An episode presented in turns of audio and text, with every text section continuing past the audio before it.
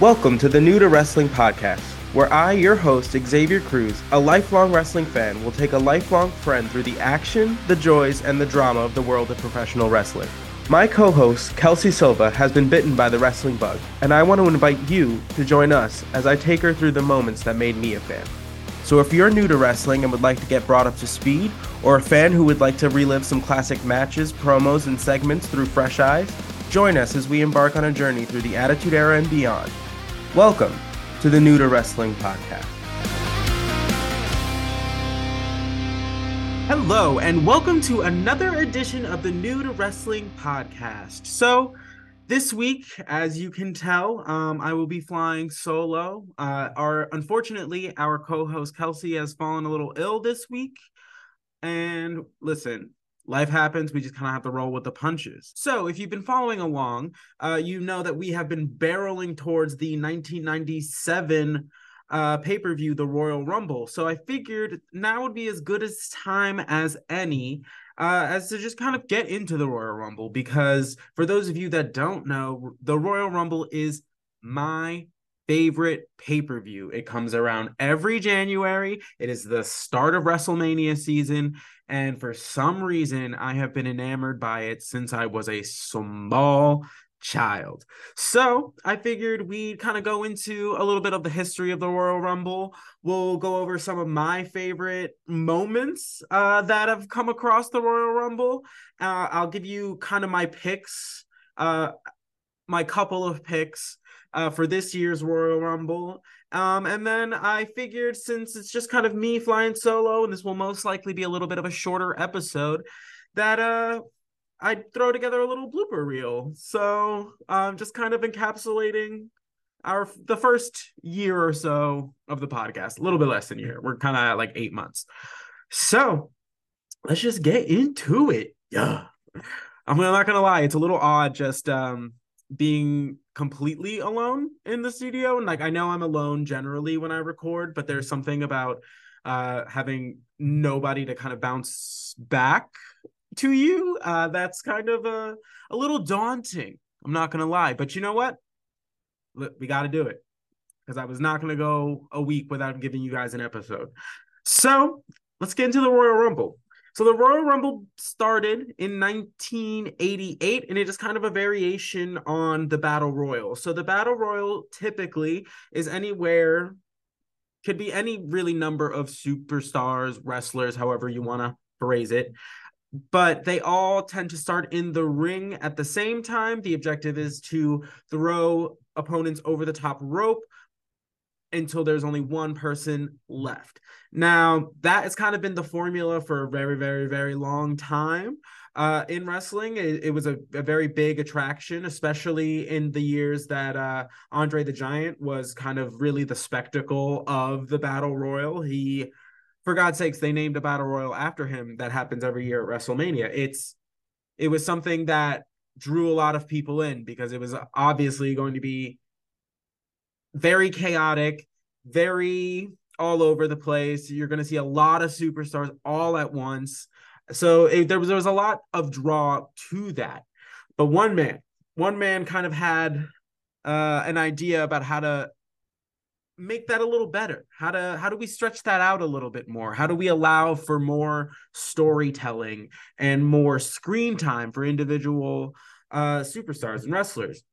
And that man was Pat Patterson, legendary Intercontinental Champion, Pat Patterson. He had the idea to kind of stagger the entrances, which is why we see that every like 90 seconds, every 2 minutes, depending on what year you're watching of the Royal Rumble, that a new superstar will enter the match, and kind of that allows for just more to be done. Because when you're seeing one person come out individually, they get more screen time. They get to interact with the fans more. They get to bring in their individual storylines into the Royal Rumble, which just makes it all the more enticing. Something that's even more interesting. Something that it's not just the context of the Royal Rumble, which in and of itself is always exciting, because it kicks off WrestleMania.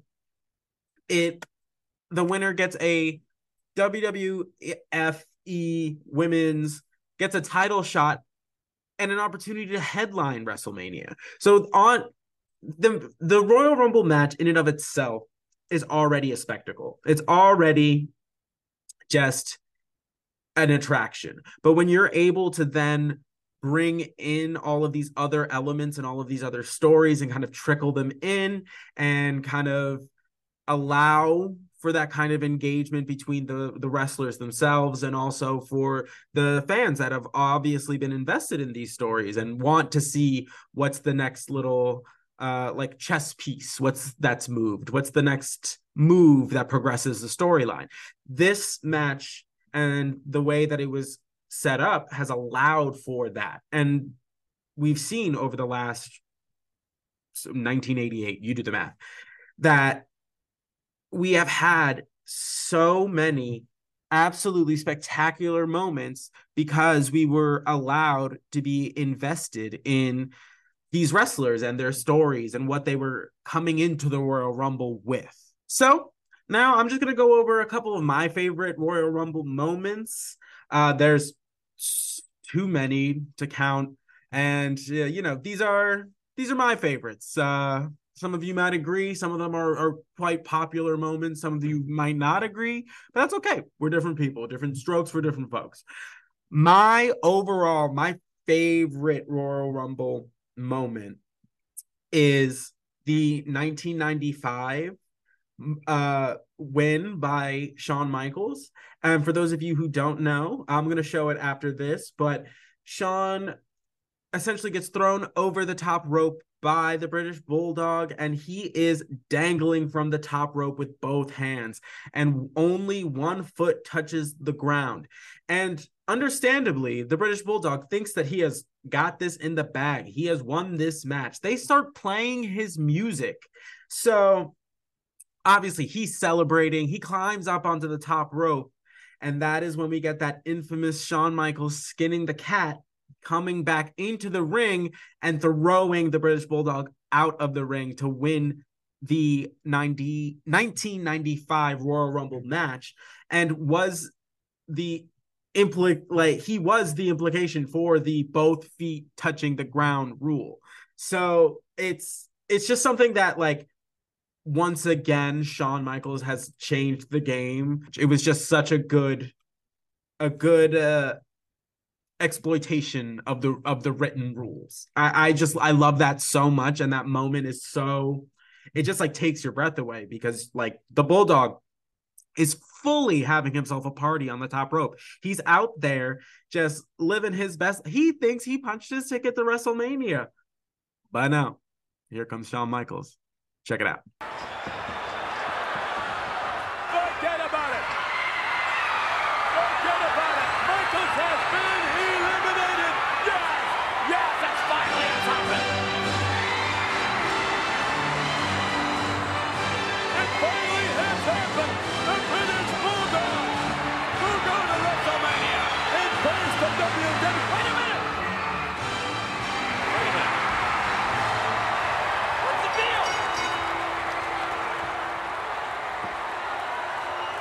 Just a minute. The referee has informed me that only one of Shawn Michaels' feet hit the floor. What? Therefore, the winner of the 1995 WWF Royal Rumble, the Heartbreak Kid, Shawn Michaels. My next Royal Rumble moment is the 2006 win by Rey Mysterio. That one was just an emotional roller coaster. Rey Mysterio he starts the match at number 2 and goes all the way to the end to finish it.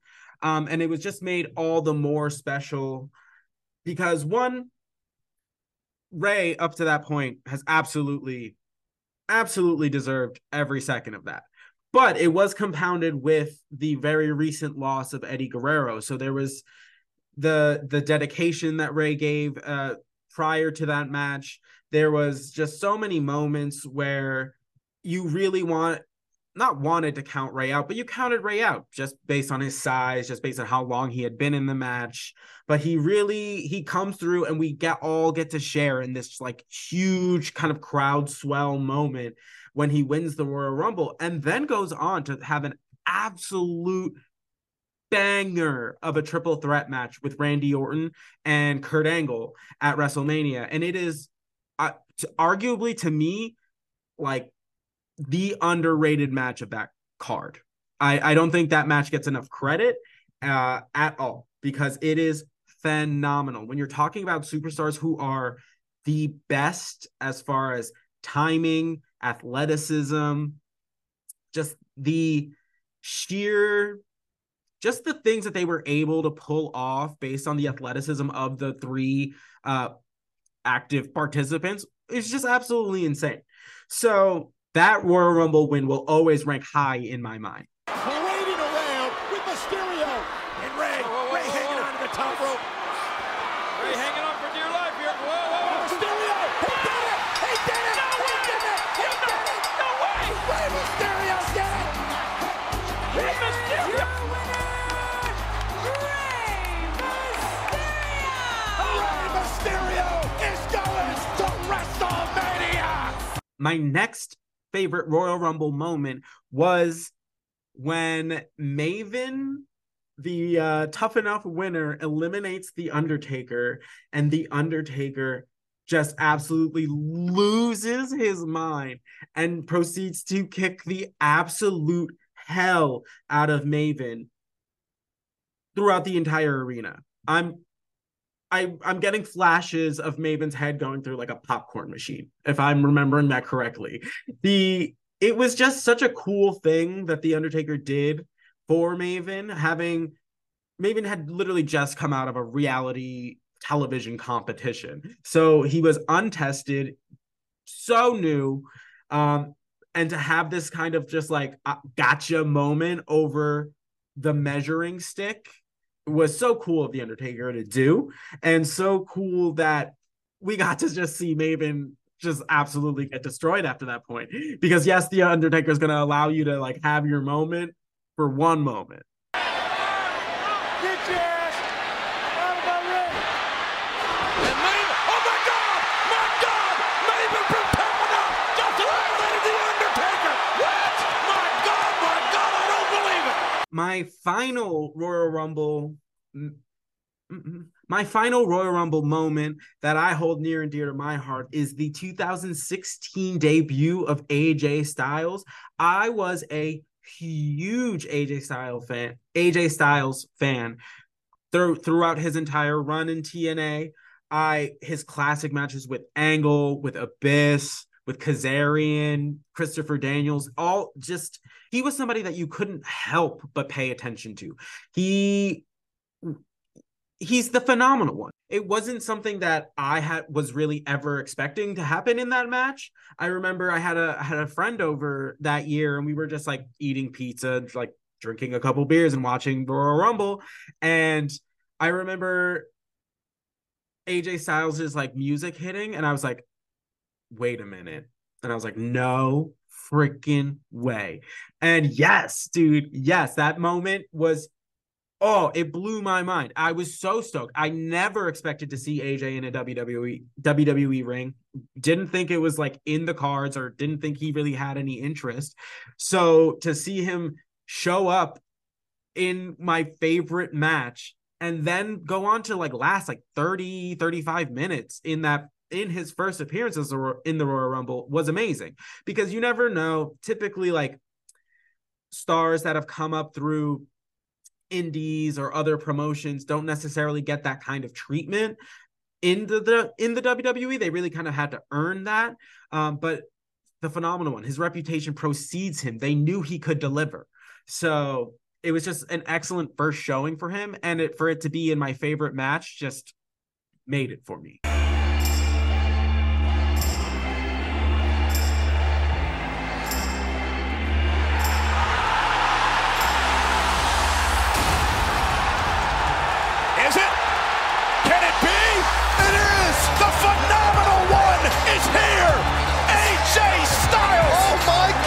But I would love, love, love, love to know some of your favorite Royal Rumble moments or just which ones stand out to you as far as like the whole match goes. Some like notable ones for me is always like 2001, which I recently watched, which Kane was an absolute fiend in, where he eliminated like a third of the competitors and was the second to, he was the runner up.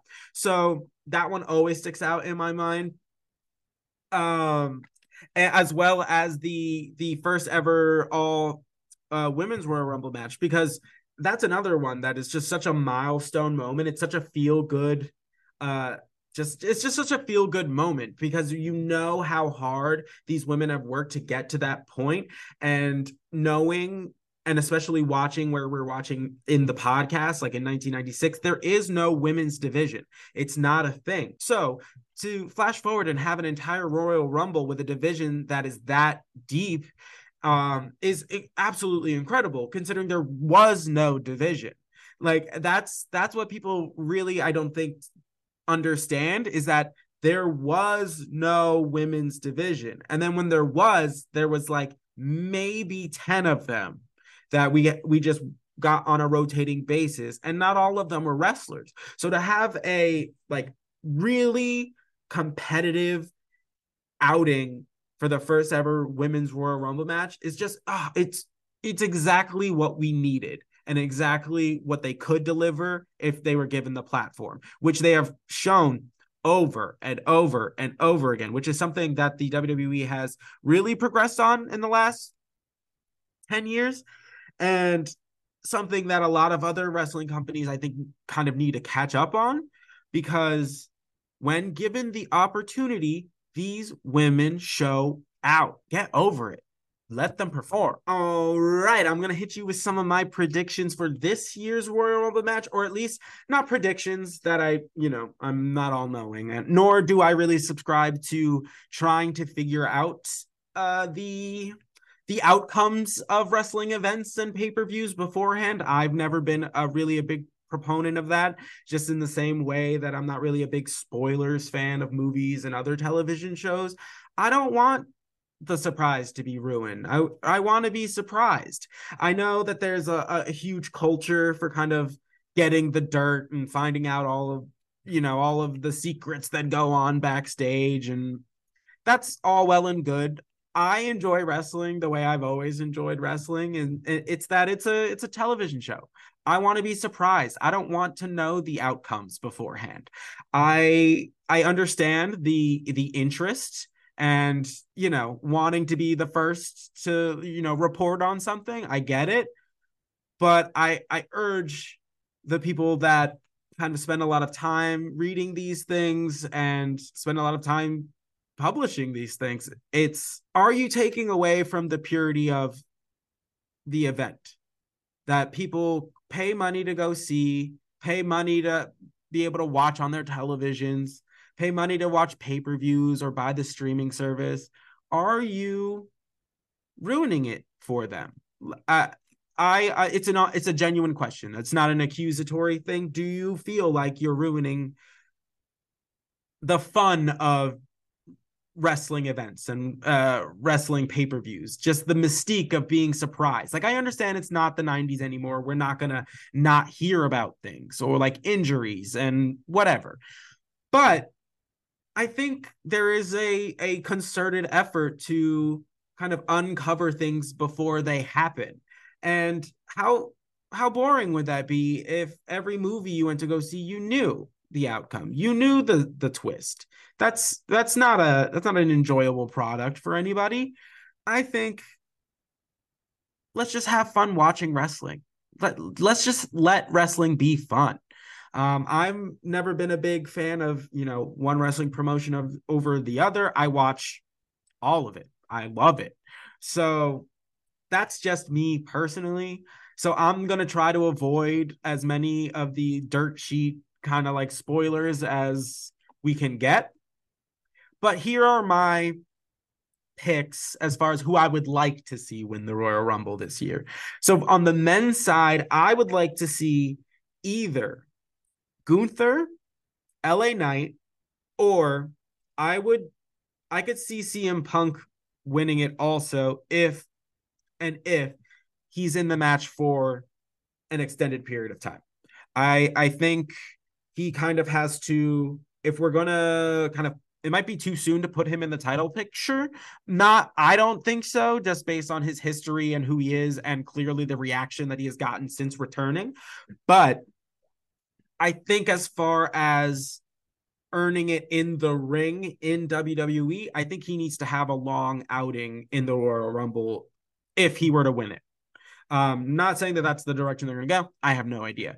I'm just saying I would be content with Punk winning it if he's in it for a decent amount of time. If he's really runs the gambit, like does the Royal Rumble, I'm okay with Punk winning it. On the women's side, it's, as far as I'm concerned, it's all about Damage Control. So my two picks are either Bayley or Kairi Sane. Because I would be content with either of them taking on Io Sky. Right now, Damage Control is kind of like positioning themselves to kind of oust Bayley, and this could kind of be her kind of redemption arc back at them. But I could also see Kairi Sane coming in off of her like return, and she has not been doing so well like in the ring. She has, as far as I know, she's like 0-2 since she's returned. And I think a major way to kind of like turn that around would be to kind of keep her losing until she gets to that point. And then absolutely she like turns it on. That could be me. So either way, those are my picks on the men's side, Gunther, LA Knight, or Punk. And on the women's side, Bayley or Kairi Sane. I think those are your only two options. Yeah, so now just enjoy a couple bloopers from me and Kelsey just being a little bit silly. Why are we so good at this? I don't know, honestly. It's pretty, like, embarrassing for everybody else. I thought you were going to say it's pretty embarrassing, and then you're like, it's really embarrassing for everybody else. All right, I'm putting my phone on airplane mode.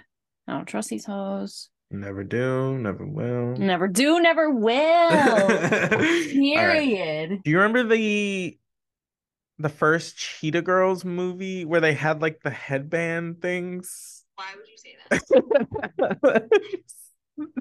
It's the vibe I'm getting. Or I'm what's lost. The other one? Vineyard Vines. Yes, that stupid whale. I'm gonna have to cut that. Vineyard Vines sues us for defamation. No, absolutely. Like, just slander upon their fucking whale. So after that, Sunny joins the commentary team on commentary, because that's what they do. They commentate. I'm gonna say that differently. Okay. After Sunny commentates at the commentary table where they comment on the match. Yes. Just the two of us. We can make it if we try. As always, I want to thank you for watching the New to Wrestling podcast, and we will catch you next week. Goodbye.